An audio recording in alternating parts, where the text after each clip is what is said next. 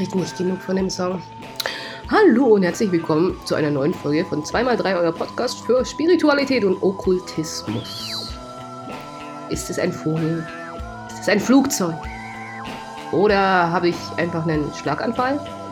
Nein, ihr seht wahrscheinlich nur die Aura eines Menschen. Oder auch nicht. Das ist die Frage. Was ist die Aura? Wo kommt sie her? Gibt's die? Sind die echt? Und wie kann man überhaupt Aura sehen? All das besprechen wir heute in dem Podcast und ich hoffe, ihr bleibt lange dabei, damit ihr auch noch die Übungen hört, wie ihr selbst vielleicht lernen könnt, Aura zu sehen und zu fühlen und euren eigenen Nutzen daraus zu ziehen. Gut, fangen wir an. So, erste Frage und das ist wahrscheinlich das, was die Leute so stutzig macht bei der ganzen Sache, wenn man überhaupt davon spricht, sind Auren echt?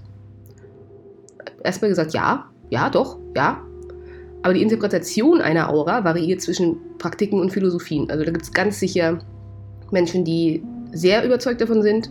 Und es gibt Leute, die sagen, äh, Entschuldigung, das kann man nicht beweisen. Alle Dinge haben erstmal Energie. Du hast Energie, die Pflanze hat Energie und ähm, elektromagnetische Felder haben auch Energie. Und auf diese Weise senden wir die Vibes oder eben Bewusstsein aus. Ja? Also die Energie muss ja irgendwo hin. Und es ist ja belegt, dass Energie nun mal in unserem Körper stattfindet oder verarbeitet wird, produziert wird.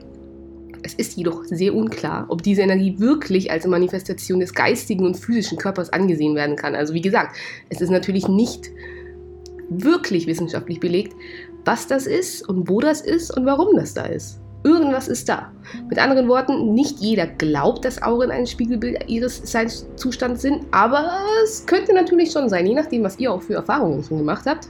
Eine Möglichkeit, sich Auren vorzustellen, besteht zum Beispiel darin, die Energie, die jetzt jemand eben um sich herum hat, dass die ja irgendwo hin muss. Und diese Energie erzeugt ein Energiefeld. Einige Leute machen dich zum Beispiel nervös, andere entspannen dich. Dies könnte eine, ja, in gewisser Weise eine Reaktion darauf sein, dass andere Leute eben Energie aussenden an dich und du das empfängst.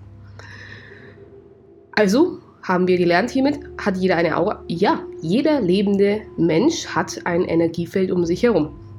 Andere Lebewesen wie Bäume, Blumen oder Tiere können ebenfalls Energiefelder haben, wahrscheinlich, also pauschal gesagt, gibt es natürlich auch sehr große Unterschiede, aber die haben dann vielleicht eben eine nicht so stark ausgeprägte Aura. Je nachdem, auf welchem Zustand oder welchen Geisteszustand die sich befinden. Einige glauben, das menschliche Energiefeld komplexer ist, als, als man bisher angenommen hat, weil wir uns ja auch einfach weiterentwickelt haben. Man kann den heutigen Menschen nicht mehr hundertprozentig damit vergleichen, was wir vor 500 Jahren waren vielleicht. Oder auch schon vor 100 Jahren.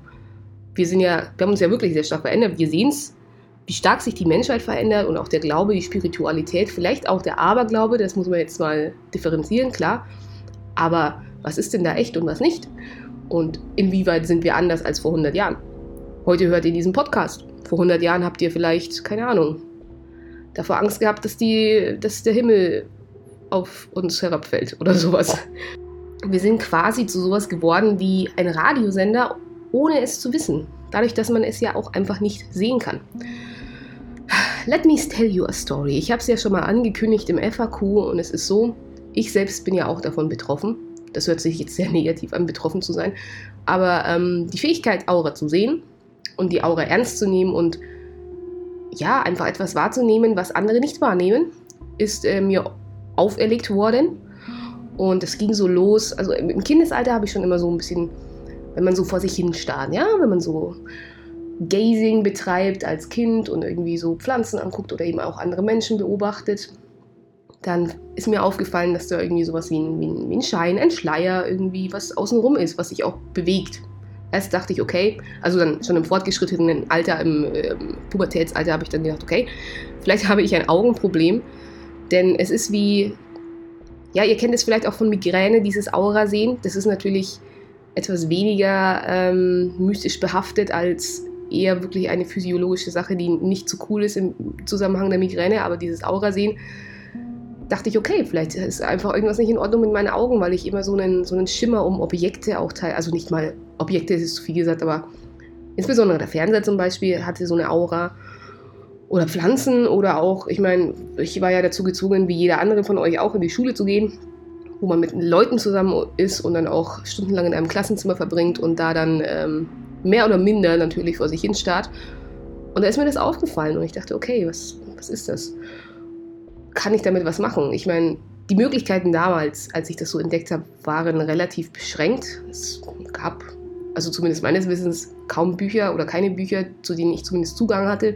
Das Internet war deutlich sperrer besiedelt mit solchen Informationen, als es heute ist. Also definitiv.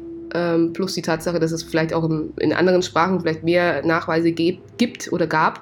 Ich aber natürlich anderer Sprachen nicht mächtig war. Was dazu führte, dass ich mich gewundert habe. Was macht man, wenn man sich wundert und sich denkt, ähm, habt ihr das auch? Richtig, man fragt, habt ihr das auch? Du fragst andere Menschen, ähm, also ich sehe da sowas um Leute rum und es war nicht immer da, also es ist irgendwie seltsam, aber ja, irgendwie so Aura und so. Und dann habe ich einen riesen Fehler gemacht. Und zwar habe ich Leute wirklich gefragt. Ich sage nicht, dass ihr nicht mit anderen darüber reden sollt, um Gottes Willen. Wenn ihr, ihr oder euer Kind zum Beispiel auch, oder irgendjemand in eurem Umfeld zu euch kommt und sagt, ähm, ich sehe da irgendwelche Dinge oder ich habe irgendwie, ich spüre irgendwelche Dinge, die nicht normal sind, dann ist das Schlimmste, was ihr tun könnt, zu sagen, ähm, ja, genau, ja, sicherlich. Denn das habe ich sehr oft gehört. Meine Mutter hat mir geglaubt, zum Glück. Und es gab auch ein paar enge Freunde, die mir natürlich geglaubt haben. Andere Leute natürlich nicht. Und das hat dazu geführt, dass ich mich natürlich sehr, sehr unwohl gefühlt habe, mit dieser Situation das zu können. Weil, ich meine, ja, du bist dann halt einfach der Freak, weil du kannst es ja auch nicht beweisen. Du sagst, ja, ich kann das sehen. Und die anderen sagen, ja, okay. Und? Weil du es nicht beweisen kannst. Das ist ein Problem. Und es ist natürlich auch ein gewisses, ein gewisses Training und eine gewisse Aufklärung nötig. Denn ich wusste nicht, was ich da gesehen habe. Again. Deswegen erzähle ich euch heute, wofür ist die Aura da? Was bedeutet die? Was kann man damit machen? Kann man damit überhaupt irgendwas machen? Und was bedeuten diese ganzen Farben und Formen und der ganze Kram? Denn ich habe dann einen großen Fehler gemacht. Ich habe das natürlich, es kam immer stärker dann, es kam wirklich immer stärker. Und wenn du gerade so, wenn du jetzt zum Beispiel in einem Bus fährst, ja, da bist du ja mit vielen Menschen in, äh, in einem engen Raum gefangen. Viele Emotionen, viel laut. Ich meine, wir reden hier von, von Teenagern, die, ach, laute Persönlichkeiten sind teilweise. Und das hat mich so stark überfordert, dass mich meine Mutter wirklich die letzten, sag ich mal, fünf Schuljahre in die Schule fahren musste, weil ich es nicht geschafft habe. Ich habe das Busfahren oder öffentliche, das nein. Und ich habe Kopfschmerzen bekommen. Und zwar insbesondere, wenn ich bewusst versucht habe zu gucken was da gerade vor sich geht. Und es ist cool, denn die Bilder wurden klarer. Es wurden Farben möglich. Also ich habe mehr Farben gesehen, ich habe Formen gesehen, ich habe gesehen, wie die Aura sich ver verändert, auch im Bezug auf Gefühle. Das kann nämlich relativ schnell gehen. Es ist nicht einfach nur so, du bist diese Farbe oder du hast diese Aura, sondern natürlich, wenn man lügt, wenn man sich schlecht fühlt, wenn man krank ist, wenn man sich glücklich fühlt, wütend ist, etc dann kann man das auch in der Aura sehen. Und es hat mich so sehr angestrengt, dass ich so schlimme Kopfschmerzen bekommen habe, dass ich gesagt habe, okay, dann mache ich es nicht mehr. Erstens werde ich total runtergemacht von der Welt, weil ich es kann. Und zweitens bekomme ich Kopfschmerzen. Und drittens, ich habe keine Ahnung, was ich da sehe. So, what? Also habe ich es erfolgreich verdrängt und ähm, kann es nur noch zum Teil. Und es ist sehr schade, denn mit dem heutigen Wissen kann ich damit wirklich einen Unterschied machen und vielleicht auch anderen Menschen helfen. Und darauf kommen wir jetzt auch zur Sprache. Lange Geschichte von mir, aber ich dachte, das sollte man mal hören, denn vielleicht seid ihr auch genauso betroffen und ich sage euch, bitte informiert euch einfach. Ihr müsst es nicht jedem erzählen, aber macht euch nicht runter, denn das kann man trainieren und es ist eine gute Sache. So.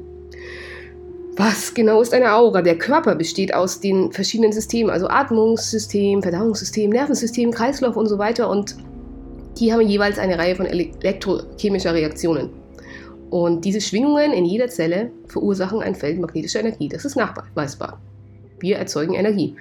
Diese magnetischen und elektrischen Felder sind als Aura oder bioenergetisches Feld bekannt und liefern eben eine Art Kraftfeld um uns herum, die den Körper umgibt.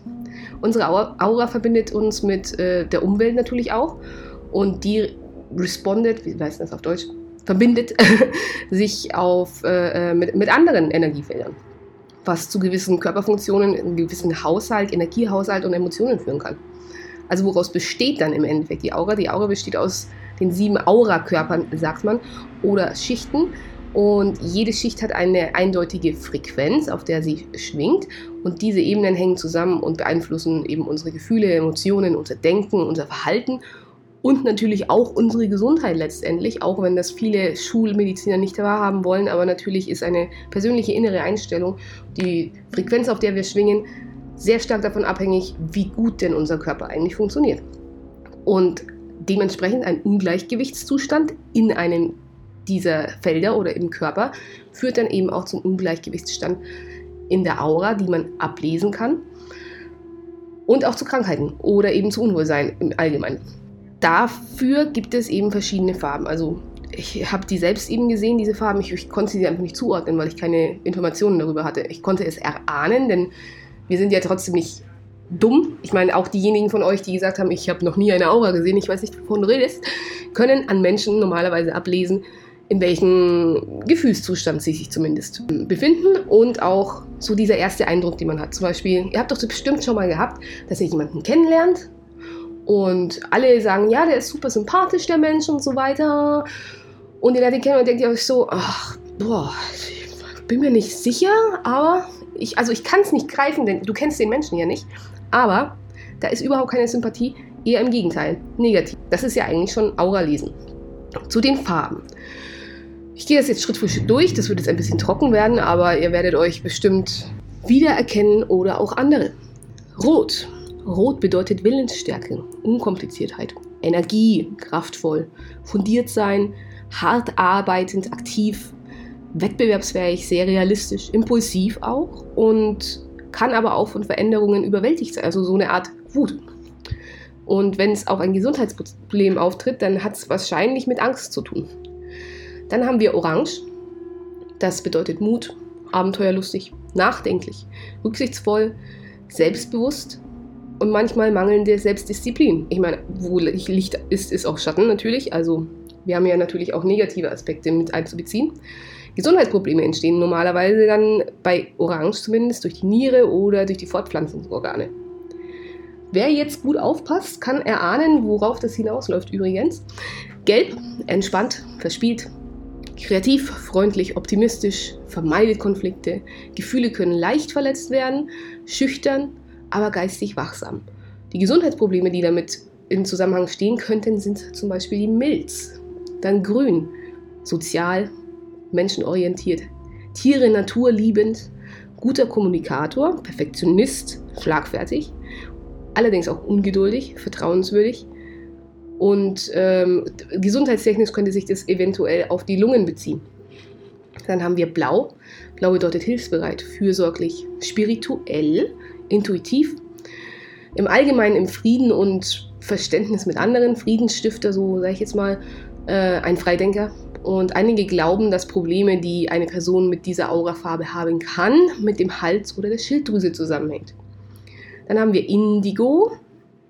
Das bedeutet einfallsreich, Tagträumer, neugierig, tiefe innere Gefühle, manchmal mangelndes Selbstwertgefühl, sanft, bescheiden, introvertiert.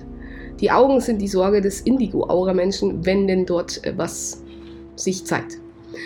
Violett, idealistisch, einfühlsam. Ähm, das ist ja eine der höchsten Farben, sage ich jetzt mal. Wahrheitssucher, unabhängig, intellektuell, auch sehr spirituell. Äh, manchmal haben Menschen mit der violetten Aurafarbe psychische Kraft, also Kräfte. Wie gesagt, das ist sehr spirituell. Violett bezieht sich meistens dann aber, also wenn es jetzt ein gesundheitliches Problem gibt, auf die Zirbeldrüse oder das Nervensystem. Edgar Cayce, Gründer der Vereinigung für Forschung und Aufklärung, glaubte, dass die Aurafarbe das, das Spiegelbild von Geist und Seele ist. Also das war einer dieser Forscher, die das wirklich versucht haben zu belegen und daran geforscht haben. Obwohl wir in einer unvollkommenen Welt leben, glaubte er, wir sollten Trost aus der blauen Aura ziehen, Kraft aus der roten Aura schöpfen und glücklich sein über das Lachen und den Sonnenschein des, des Goldgelbs einer Aura. Jede Schicht deiner Aura soll quasi einen anderen Chakra entsprechen. Habt ihr vielleicht jetzt aufgepasst?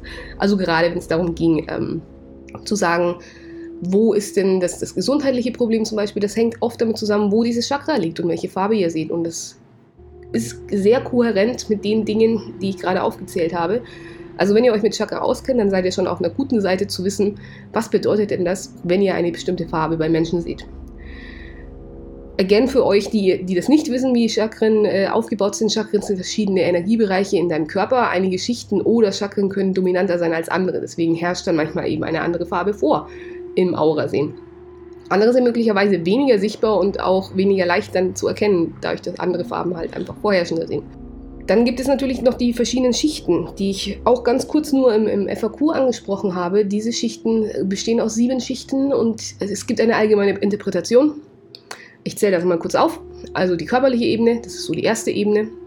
Also wir gehen von innen nach außen übrigens, wenn ihr euch jetzt vorstellt, dass das um euch herum wie eine Zwiebelschicht ist und dann sind dann sieben Schichten um euch herum und das sind die Auraschichten und die gehen natürlich von innen nach außen. Also erste Schicht, körperlich. Diese Schicht nimmt ab, während wir wach sind und wird wieder aufgefüllt, wenn wir uns ausruhen. Es hängt mit unserem körperlichen Komfort und unserer Gesundheit sowie unseren fünf Sinnen zusammen, also wirklich eine rein körperliche Geschichte. Dann der Astral, die Astralschicht. Diese emotionale Schicht strahlt unsere sensible Natur aus, also Gefühle. Hier sorgen wir für Selbstliebe oder eben auch nicht, je nachdem, wie stark das ausgeprägt ist. Dann gibt es die niedrige mentale Ebene, Ebene 3. Dein waches Selbst verwendet diese Ebene häufig, da sich in ihr die Vernunft und Gedankenmuster befinden. Also das, das Logische. Sie nutzen die Energie dieser Ebene, um eben Überzeugungen und Werte zu bearbeiten und zu studieren, zu fokussieren und Dinge umzusetzen. Wenn es eine niedrige mentale Ebene gibt, dann natürlich auch eine höhere geistige Ebene. In dieser Ebene, die als Brücke zwischen all den anderen Ebenen dient im Prinzip, verbinden sich die Fürsorge für dich selbst und die Fürsorge für andere. Also wirklich dieses ja, das höhere Selbst, eben das höhere Geistige. Dann die spirituelle Schicht. Auf dieser Ebene verbindest du dich mit anderen Menschen über ja, spirituelle Angelegenheiten. Manche leuchten sehr, sehr hell ähm, und manche ja, helfen auch andere, sich spirituell weiterzuentwickeln durch diese Ebene und teilen dann dieses Licht. Und dann noch die sechste Ebene, intuitionelle Ebene, die äh, quasi eine Himmelsebene fungiert. Und ähm, das repräsentiert auch das dritte Auge. Na, wer hat das dritte Auge angehört? Und es hilft dir dabei, deine Träume zu sehen oder auch eben deiner Intuition zu folgen, Instinkte bewusst wahrzunehmen und diesen dann auch zu folgen. Und die letzte Ebene ist die absolute Ebene. Die letzte akustische Schicht fungiert als eine Art Netz, das jede einzelne Schicht in Harmonie ja begrenzt und ausgleichend oder, oder ausgeglichen hält. Das ist das, das große Ganze, also die absolute Ebene. Da gibt es dann auch noch Unterschiede, je nachdem, wie die Aura geformt ist, wenn man die sieht. Also es gibt natürlich nicht nur, dass es der Körperform folgt, sondern auch, es kann aussehen wie, wie so Flammen, die vom Körper weggehen oder so Stacheln teilweise auch.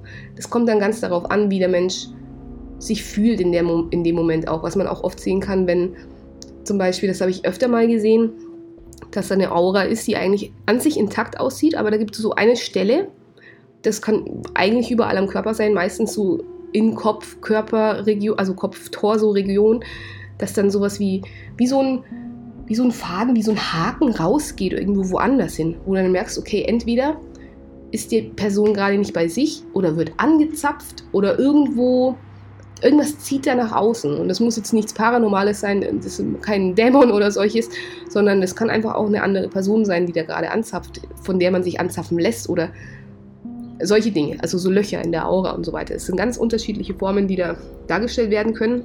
Ich kann jetzt nicht leider alle aufzählen, weil ich die erstens nicht kenne und nicht alle gesehen habe. Und es da auch tatsächlich ein paar unterschiedliche Interpretationen gibt, denn wie will man es beweisen, nicht wahr? Das sind alles Erfahrungen, die Menschen zusammengetragen haben, die sich decken in dem Fall. Dann, wenn man jetzt eben sowas hat wie diesen Haken, der von einem weggeht, oder auch, ähm, da war ich mal bei einer Heilpraktikerin vor ein paar Jahren aus einer rein physischen Sache, also wirklich nur körperliche Behandlung. Und die meinte so, ja, du hast total die dunklen Flecken in der Aura und ob sie die wegmachen darf. Ich so, ich hab, ich hab was? Ich hab, wie bitte? So, ja, du bist wohl scheinbar ein bisschen sehr empfänglich für eben negative Gedanken oder, oder Anhaftungen von anderen Energiefeldern, also anderen Menschen. Wie gesagt, das müssen jetzt nicht wieder Dämonen und Geister sein, sondern einfach nur äh, Energie, die man aufnimmt, die nicht zu dir gehört und die dir wahrscheinlich über kurz oder lang auch schaden wird. Und ich war da ein paar Mal zur Behandlung, also wegen einer physischen Sache, und sie hat jedes Mal gesagt, ah, bist schon wieder, hast schon wieder diese, diese, diese Flecken in der Aura. Also sie wollte jetzt damit kein Geld verdienen oder sonstiges, war ja alles ein All-Inclusive-Paket. Aber ich habe dann erst lernen müssen, wie man sich abschirmt gegen zum Beispiel Negativenergie und wie man sich auch reinigen kann. Weil ich meine, es bringt euch ja nichts, wenn ich euch sage, ja, die Aura kann man reinigen, dann müsst ihr zum Heilpraktiker gehen und ganz viel Geld bezahlen, sondern man kann das natürlich auch selbst tun. Und ja, möglicherweise kannst du deine Aura auch komplett selbst reinigen und auch reparieren und dadurch alle Angaben ohne Gewähr natürlich deine Gesundheit verbessern, wenn es damit zusammenhängt. Also zu den Techniken. Eine gute Technik ist zum Beispiel positive Affirmationen. Wenn du jetzt zum Beispiel duschen gehst und ja eigentlich den physischen Schmutz der Welt von dir abwaschen willst, kannst du dich auch in positiven Gedanken baden oder duschen, in Licht duschen, um diese negative Energie eben abzuwaschen und dich dann auf optimistischere Ideen zu konzentrieren. Also es funktioniert sehr gut, es ist auch eine sehr typische Praxis, die wir auch schon ein paar Mal erwähnt haben. Dieses Abduschen gerade mit Wasser, weil Wasser natürlich sehr reinigend ist, auch im spirituellen Sinn, hilft sehr gut, dich und deine Aura zu reinigen, wenn ihr euch das auch bewusst macht. Dann unser aller Liebling, die Meditation. Wenn du dich auf deine emotionale und mentale Gesundheit konzentrierst, wird deine Aura möglicherweise lebendiger. Also natürlich kommt es schon auf die Meditation selbst auch an, aber wenn du dich darauf konzentrierst, dann wird dir das gewährt und die Energie wird frei. Ein ganz wichtiger Punkt auch ist die Visualisierung.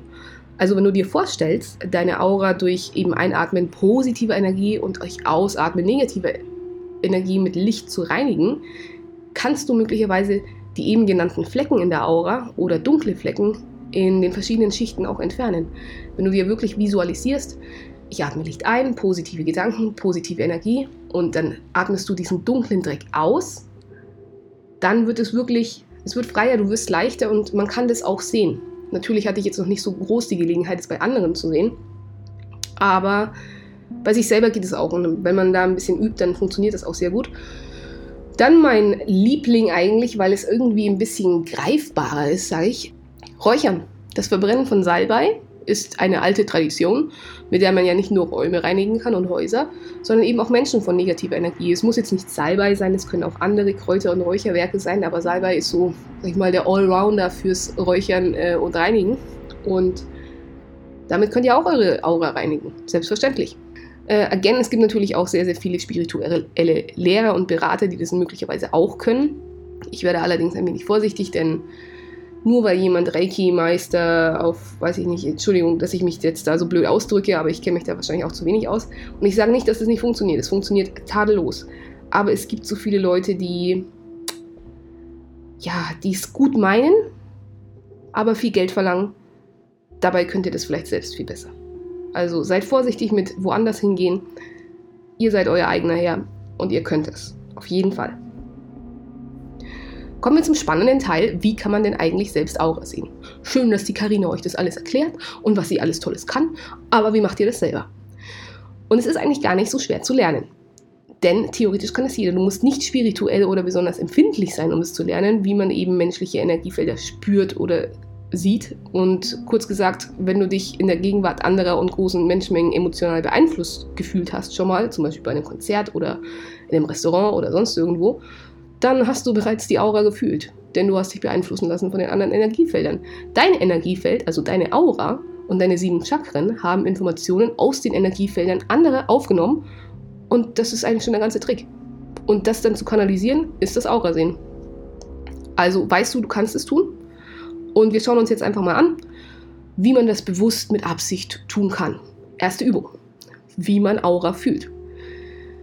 Wenn ihr wie ich seid, also eher eine kinästhetische wahrnehmende Person, wird es für euch einfacher sein, die Auren zu fühlen, als Auren zu sehen. Das ist eben eine Sache, die ihr vielleicht schon gemacht habt, bewusst und unbewusst. Ähm, aber diese Übung bezieht sich jetzt eher aufs Fühlen. In Bezug auf die physischen Fähigkeiten wird dies Hellsichtigkeit genannt. Also die Fähigkeit, über, die über den materiellen Bereich hinaus zu fühlen und wahrzunehmen. Und die Hände sind hierfür das einfachste Mittel, das zu tun, um eben auch subtile Energien zu spüren und für diese Übung benötigen wir eigentlich nur einen ruhigen Platz, einen ruhigen Raum und ein bisschen Zeit. Und zwar so viel, wie ihr, wie ihr entbehren könnt, in Ruhe zu sein. Erstens, wir machen das jetzt ganz langsam. Ihr setzt euch zunächst auf einen bequemen Stuhl oder in eine bequeme Position, Bett, Sessel, wo auch immer, Boden. Wobei euer Rücken natürlich möglichst angelehnt sein sollte, also eben auf einem Sessel oder so, damit ihr ein bisschen gestützt seid von hinten. Und die Füße sollten dann vollständig auf dem Boden sein können, stehen, liegen. Dann schließt du deine Augen und verbindest dich mit deinem Atem. Fühle, wie dein Atem in deinem Körper eindringt und sich durch den Körper bewegt und den Körper wieder verlässt. Folgt einfach dem Atem für eine bestimmte Zeit, bis ihr merkt, okay, es fließt, ihr seid beruhigt. Reibt mit geschlossenen Augen eure Handflächen für circa 20 bis 30 Sekunden lang ganz zügig aneinander. Ja, dabei entsteht Wärme. Und das soll es auch und ihr fühlt es dann auch, wie, wie ihr die so langsam reibt und immer noch beim Atmen bleibt, denkt an das Atmen. Dann streckt ihr die Hände vor euch aus, die Ellbogen leicht gebeugt, die Handflächen aneinander zugewandt, also zueinander zeigend, etwa 20, 30 Zentimeter voneinander entfernt. Bewegt eure Hände jetzt sehr langsam näher zusammen, Augen immer noch geschlossen, ohne sich zu berühren. Bewegt eure Hände langsam wieder auseinander. Macht das wirklich schön langsam und bewusst und achtet darauf, was ihr im Raum zwischen euren Händen spüren und fühlen könnt. Wiederholt das dann ab und an immer auf und zu. Zieht die Hände langsam näher und auseinander fahrt mit geschlossenen Augen dann weiter fort und wenn ihr euch abgelenkt fühlt, verbindet euch einfach wieder mit euren Atem. Also wirklich wieder einatmen, ausatmen. Was fällt euch auf? Spürt ihr was? Habt ihr da einen Widerstand? Spürt ihr die Wärme vielleicht auch natürlich zwischen euren Händen? Wann spürt ihr was? Wann verlasst, verlässt euch das Gefühl, diese Distanz zu haben, eure Hände? Bei dieser Übung gibt es wirklich kein richtig oder falsch. Und was immer du erlebst, ist die Realität, denn du bist da. Es ist deine Wahrnehmung und natürlich auch dein subtiles Feld. Jede Aura ist anders und es ist deine eigene Aura. Und mit ein bisschen Übung könnt ihr diese ganze Übung natürlich auch mit offenen Augen machen und es trotzdem noch fühlen. Also so oft wie möglich könnt ihr das wiederholen. Das ist auch eine Sache, die sich vielleicht ähm, ganz gut im Stillen tun lässt, wenn man jetzt auch irgendwo unterwegs ist, klar ist, dann ist man dann eventuell abgelenkt. Aber es ist eine Übung, die ihr immer wieder tun könnt. So viel zum Fühlen. Jetzt geht es darum, wie kann man das denn sehen? Das Sehen ist ja eigentlich das Spannende an der Sache und ich verspreche ja die ganze Zeit, dass wir es sehen können. Also das Sehen von Auren kann mit Übung natürlich auch entwickelt werden. Zuerst lernst du, wie du deine eigene Aura siehst. Das ist ja auch am einfachsten, denn du bist ja immer bei dir. Und zu Beginn werden wir jetzt uns eben einfach mal die unteren Schichten der Aura ansehen oder ansehen können. Und mit der Zeit mit der Übung werden dann die Fähigkeiten so entwickelt, dass du auch höhere Ebenen der Aura siehst und verschiedene Farben, die verschiedenen Layers und so weiter. Für die nächste Übung benötigst du auch wieder möglichst einen ruhigen Raum und am besten, und das ist wirklich eine Erfahrung, die ich auch früher schon als Kind gemacht habe, eine weiße Wand. Vorzugsweise sogar in der Dämmerung, weil das Licht dann schwächer wird und die Augen auf Nachtschicht, also auf Nachtschicht, auf Nachtsicht umschalten und ein bisschen entspannter sind mit äh, den Lichtverhältnissen. Also wir setzen uns erstmal gegenüber der weißen Wand.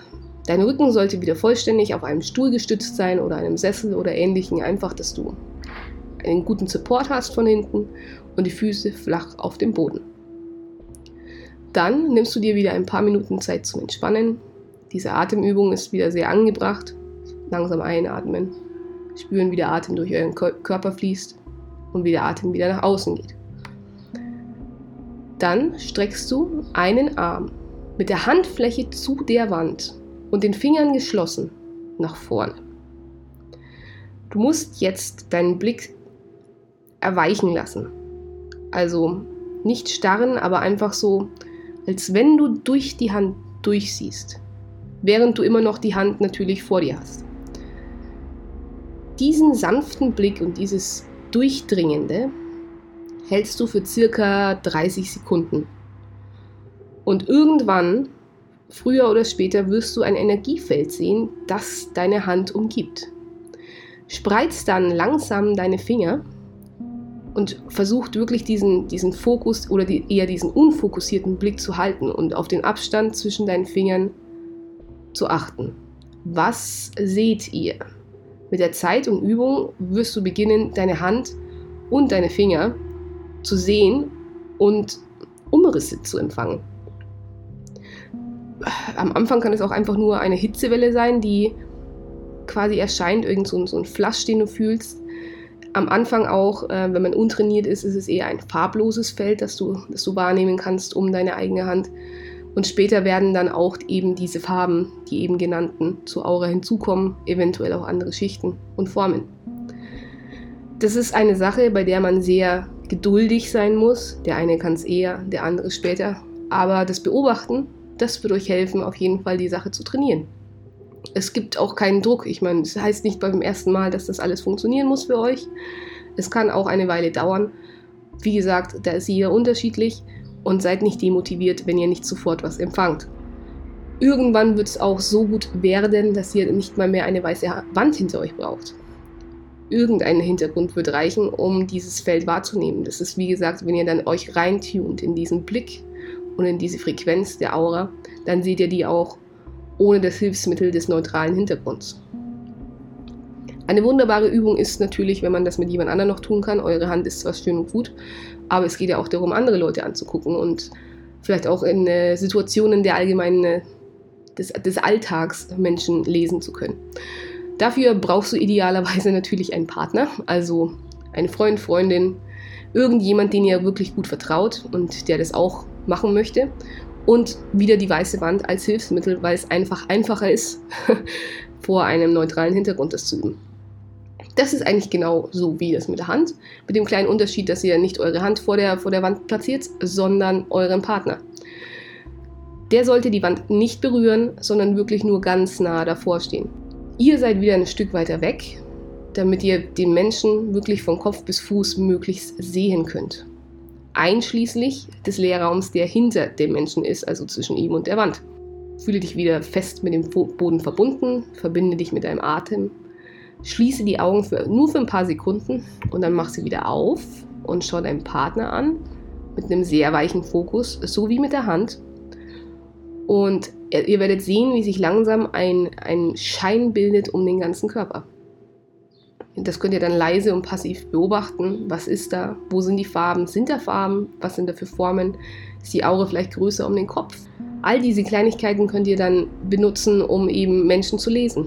Und wie gesagt, je mehr Übung, desto mehr Details, desto mehr Empfindungen und desto schneller könnt ihr das auch. Denn sind wir ehrlich, wenn ihr im Bus sitzt und jemanden lesen wollt, dann könnt ihr nicht sagen, Entschuldigung, können Sie mal bitte die nächsten fünf Minuten da sitzen bleiben, weil ich möchte mich gern konzentrieren, sondern das sollte sofort gehen. Und wie gesagt, mit der Zeit und engagiertes Üben wird es alles sehr, sehr deutlich und sehr, sehr sichtbar.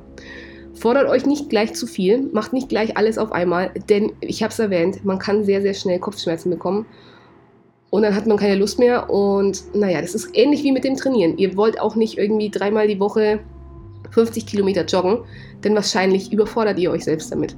Also immer Stück für Stück langsam steigern. Was eine gute Übung ist, ist auch, wenn ihr keinen Partner habt oder niemanden vertraut, mit dem ihr das machen wollt. Pflanzen und Bäume, die Natur funktioniert auch. Es ist natürlich, die Aura ist ein wenig anders und sie ist nicht ganz so lebendig, logischerweise, aber sie ist da. Und damit könnt ihr auch schon mal anfangen zu üben und einfach euren Fokus tatsächlich, das mit den Augen, mit diesem Hindurchgucken, fast schon ist die halbe Miete. So, jetzt noch eine lustige, eine lustige Story. Und zwar habe ich ja davon geredet, dass es ähm, das Aura, die, das Aura-Sehen oder das dass Migräne ein großer Punkt ist bei diesem, bei diesem Aura-Schein, der natürlich sehr unangenehm ist. Und da gibt es ein Syndrom, das heißt das Alice im Wunderland-Syndrom. Super witzig. Und zu den wohl seltsamsten Erscheinungen, von denen wir bis heute jetzt nicht genau wissen, ob sie wirklich als Migräne-Aura gelten können, äh, gehört das Phänomen eben dieser Alice im Wunderland-Syndroms, bei dem sich der Mensch oder die Umgebung auf halluzinatorische Weise verändert. Krass, oder? Der Mathematiker Charles Ludwig Dodgens, besser bekannt unter dem Pseudonym Lewis Carroll, litt selbst unter Migräne und beschrieb sein, in seinen Kinderbüchern, Alice im Wunderland übrigens, haha, und Alice hinter den Spiegeln, wahrscheinlich seine eigenen Erfahrungen Also das, was er halt so sehen konnte in dieser Zeit, wo er Migräne hatte. Das Alice im Wunderland-Syndrom tritt besonders häufig bei Kindern und Jugendlichen tatsächlich auf.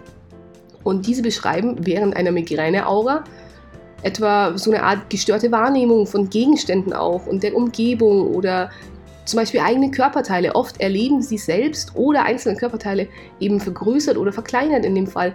Oder ihre Umwelt erscheint ihnen vergrößert oder verkleinert. Na, Alice im Wunderland, habt ihr schon gecheckt. Sie nehmen dann die Dinge verzerrt wahr oder kleiner oder eben größer, als sie tatsächlich sind. Außerdem fallen auch eine veränderte akustische Wahrnehmung, veränderte Tastwahrnehmung und verändertes Zeitempfinden darunter. Solche Symptome können die Inspiration für Lewis Carrolls bekannte Figuren gewesen sein. Das sind sie wohl auch, sind wir ehrlich. Berühmt ist die Szene von Alice in der Wohnung des Kaninchens, in der sie immer wieder groß und klein wird, wenn sie etwas isst oder trinkt. Die Raupe zeigt ihr später einen Pilz und erklärt Alice, die eine Seite vom Pilz macht die größer, die andere macht die kleiner. Auch seine Beschreibung der Grinsekatze, von der nur das Lächeln sichtbar bleibt, also der Rest verschwindet, entspricht einer besonderen Form der visuellen Nachbilder, die im Rahmen der Migräne-Aura auftreten. Also dass die Katze zwar schon weg ist, aber das Grinsen ist noch, steht noch da. Das sehen Menschen. Also wenn ihr das selber seht, dann tut mir das ja leid, dass ihr Migräne habt. Aber das Gehirn ist zu vielen fähig und ist auch zum Aura-Sehen fähig. Von daher übt schön fleißig, erzählt mal, ob ihr selbst schon Erfahrungen gemacht habt und wie ihr damit umgeht und seit wann ihr das schon könnt oder habt oder vermutet zu haben. Das würde mich auf jeden Fall sehr interessieren. Besucht uns auf jeden Fall auf Instagram. Da posten wir immer mal wieder ein paar nette Tricks und ein paar Ankündigungen zu neuen Folgen und lassen euch natürlich auch gern äh, wissen, was es Neues gibt von uns. Plus, wenn ihr Ideen habt, schreibt uns einfach eine Message und wir gehen darauf ein. Denn auch das alles hier mit der Aura und dem ganzen Meditieren und sich darauf konzentrieren ist kein Hexenwerk. くるんだ